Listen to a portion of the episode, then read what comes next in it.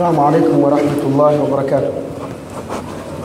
الحمد لله رب العالمين والصلاة والسلام على أشرف الأنبياء والمرسلين سيدنا محمد وعلى آله وأصحابه أجمعين. أما بعد baada ya kumshukuru Mwenyezi Mungu Subhanahu wa Ta'ala wetu Muhammadin sallallahu alayhi wasallam ndugu zangu katika iman nakuhusieni pamoja na kuihusia nafsi yangu kumcha Mwenyezi Mungu Subhanahu wa Ta'ala.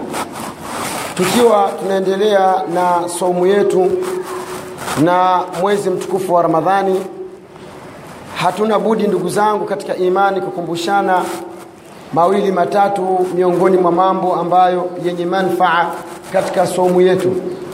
Ili tuweze kuilinda saumu tuweze kuitunza saumu na ili Mwenyezi Mungu Subhanahu wa Ta'ala atulipe malipo yaliyokuwa mengi.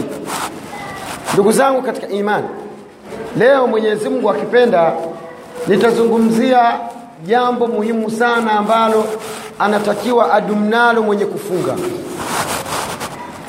Tukiwa katika ibada ya somu na tukiutafuta ule usiku wa cheo lailatul qadr mchana tumefunga usiku tunasimama na kuswali na kumwabudu Mwenyezi Mungu Subhanahu wa Ta'ala lakini pia kuna jambo ambalo tunapaswa kulizingatia na kuwa nalo ndani ya vifua vyetu kila mara ndugu zangu. Jambo lenyewe ni adhikr swala la kumtaja Mwenyezi Mungu Subhanahu wa Ta'ala. Tunapozungumzia dhikri ndugu zangu mtu anaweza akadhani kwamba ni jambo dogo au ni jambo la kawaida au ni jambo ambalo tumezoea sana kulisikia lakini ndugu zangu katika iman adhikru wama adraka ma dhikr nini maana ya dhikr? Dhikr maana yake ni mwanadamu kumtaja Mwenyezi Mungu Subhanahu wa Ta'ala. Ikawa wewe unapokwenda unamtaja Mwenyezi Mungu. Unapokaa unamtaja Mwenyezi Mungu. Unapolala unamtaja Mwenyezi Mungu. Unapoamka unamtaja Mwenyezi Mungu ukaufanya ulimi wako ni mbichi kwa ajili ya dhikri ya kumtaja Allah Subhanahu wa Ta'ala. Ndugu zangu katika imani ukimwangalia mtume wetu Muhammadin sallallahu alayhi wasallam maisha yake A to Z yalikuwa ni dhikri tu. Akatufundisha dhikri ya kuingia msikitini akatufundisha dhikri ya kutoka msikitini. Mtume sallallahu alaihi wasallam akatufundisha dhikri ya kuingia toilet au sehemu ya kukidhi haja. Mtume sallallahu alaihi wasallam akatufundisha dhikiri ya kukutana na wake zetu. Mtume sallallahu alaihi wasallama akatufundisha dhikiri ya kuingia sokoni. Allahu akbar. Jambo hili waislamu lina umuhimu mkubwa. Unapomwona muislamu kaacha dhikiri akaipuuzia dhikiri basi kafungua mlango wa vitu visivyokuwa dhikiri viingie katika nafsi yake. Angalia Mwenyezi Mungu Subhanahu wa Ta'ala anavyoonyesha ule ukubwa wa kumtaja Mwenyezi Mungu Subhanahu wa Ta'ala. Allah anasema wadhakirina allaha kathiran wadhakirat a'adda llahu lahum maghfira wa ajran azima. Kisha Mwenyezi Mungu akasema katika aya nyingine kuonyesha umuhimu wa kumtaja Mwenyezi Mungu Subhanahu wa Ta'ala. Mwenyezi Mungu Subhanahu wa Ta'ala anasema hakika wale ambao wenye kumtaja Mwenyezi Mungu katika wanaume wadhakirina Allaha kathira na wale wanaume wenye kumtaja Mwenyezi Mungu sana wadhakirat na kisha Mwenyezi Mungu hajaacha nafasi kwa dada zetu na mama zetu.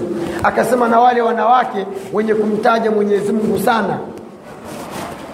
Kisha baada ya kuzungumza maneno haya Mwenyezi Mungu Subhanahu wa Ta'ala hakuishia hapa. Lakini ilikuwa inatosha kwamba Mwenyezi Mungu kawataja wanaume na kawataja wanawake wenye sifa ya kumtaja Mwenyezi Mungu Subhanahu wa Ta'ala.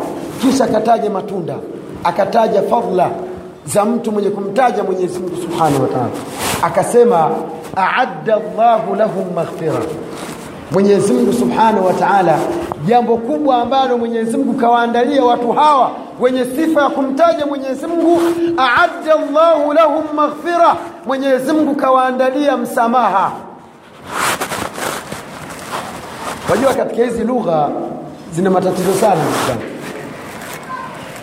Unapoambiwa kwamba huyu mtu bwana mtu fulani kapewa kitu fulani. Na mwingine akaja akasema mtu fulani bwana da kaandaliwa kitu fulani. Kuna tofauti. Sawa jamani anapokuja mgeni alafu nampigia simu mke wako. Mama watoto we kuna mgeni anakuja kwa hiyo naomba umwandalie. Lugha hii inapotumika huwa ina maana ya vitu vingi. Jambo la kwanza aandaliwe sehemu ya kulala. Sawa waislamu? Jambo la pili aandaliwe eh, nguo za kubadilisha. Sehemu ya tatu aandaliwe chakula chake. Sehemu ya nne aandaliwe namna atakavyokoga. Sehemu ya tano aandaliwe kile choo atakachokitumia kisiwe ni kile ambacho wanachotumia watoto.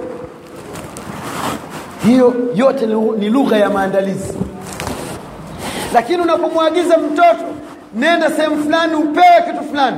Ukienda kinachukuliwa kile kitu maalumu halafu unapewa unaondoka. Kuna tofauti ya aadda llahu lahum maghfira na kuna tofauti atahum llahu maghfira.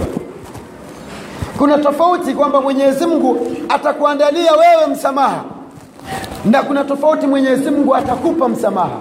Kuandaa mwenyezi mungu ana, anajiandaa anakuandalia wewe mambo mengi sana. Lakini pia katika aya mwenyezi mungu kataja kitu kingine. Aadda llahu lahum maghfira. Mwenyezi mungu atawaandalia msamaha. Ni msamaha ambao la yuraf. Usiojulikana.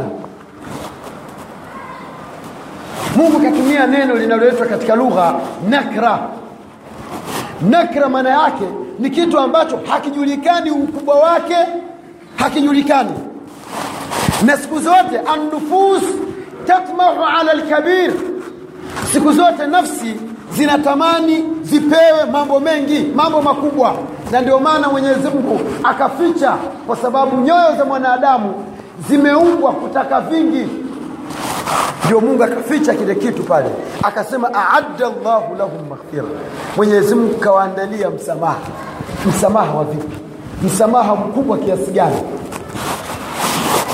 Ukisoma qurani ndugu zangu katika imani aya nyingi sana ambazo mwenyezi mungu kaja kuhamasisha jambo fulani kakataa kutaja idadi ya thawabu na malipo unayopata. Atoe mifano mingine mtume salllahu alehi wasallam katika hadithi lqudus alipozungumzia fadla na malipo ya mfungaji.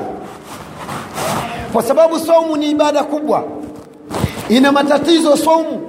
Una, una shida na njaa unaacha kunywa kiu kinakubana matamanio na kila kitu. Mwenyezi mungu subhanahu wa taala akasema asiyamu li wa ana ajizi bih saumu ni yangu na mimi ndio nitakayejua namna ya kuilipa hakuna anayejua thawabu za saumu hakuna. Kinyume chake yale yanayoletwa na saumu fadhila za saumu matukio yanayotokea katika saumu watu wanajua thawabu zake. Lailatul qadr ukiipata wajua kwamba wewe unapata malipo ambayo ni sawa na mtu aliyesimama akafanya ibada akafanya ibada kwa muda wa miaka mingapi? Miaka 83 na miezi minne unajua lakini saumu yenyewe ambayo ndani yake kuna lailatul qadr haujui. Kwa sababu saumu sio kitu cha mchezo. Mwenyezi Mungu alivyokuja kuzungumzia masala ya talaka mtu kumwacha mkewe alikuja akazungumza kitu kimoja kikubwa sana. Akasema hivi wa asa an takrahu shay'a wa llahu fihi khairan kathira Mwenyezi Mungu katika swala ya mzozano ndani ya nyumba niache sikuachi niache sikuache katika masala ya talaka. Au mtu ikatokea mke yule umemchukia Mwenyezi Mungu katika kuilinda ile ndoa kaja kutaja kitu kimoja safi. Akasema hivi huenda ukawa yule mke unamchukia lakini Mwenyezi Mungu akaweka kheri kubwa katika yule mwanamke.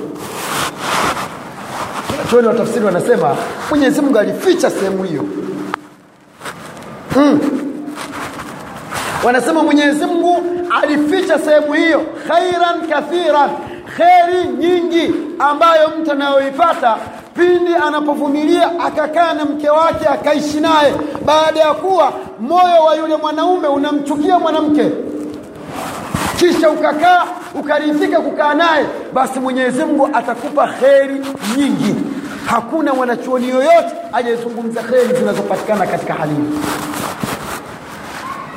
Kwa nini?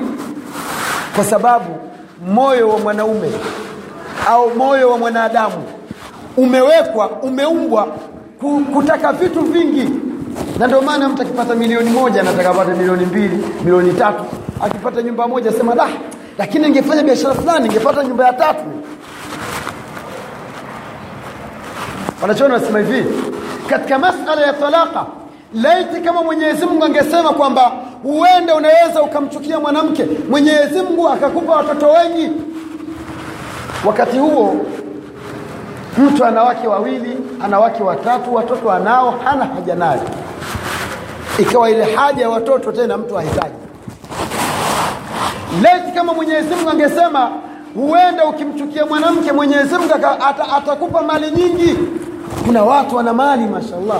Kwa hiyo wasingehitaji zile mali tena. Mwenyezi mungu subhanahu wa taala akaficha pale kuonyesha kwamba kheri zinazopatikana ni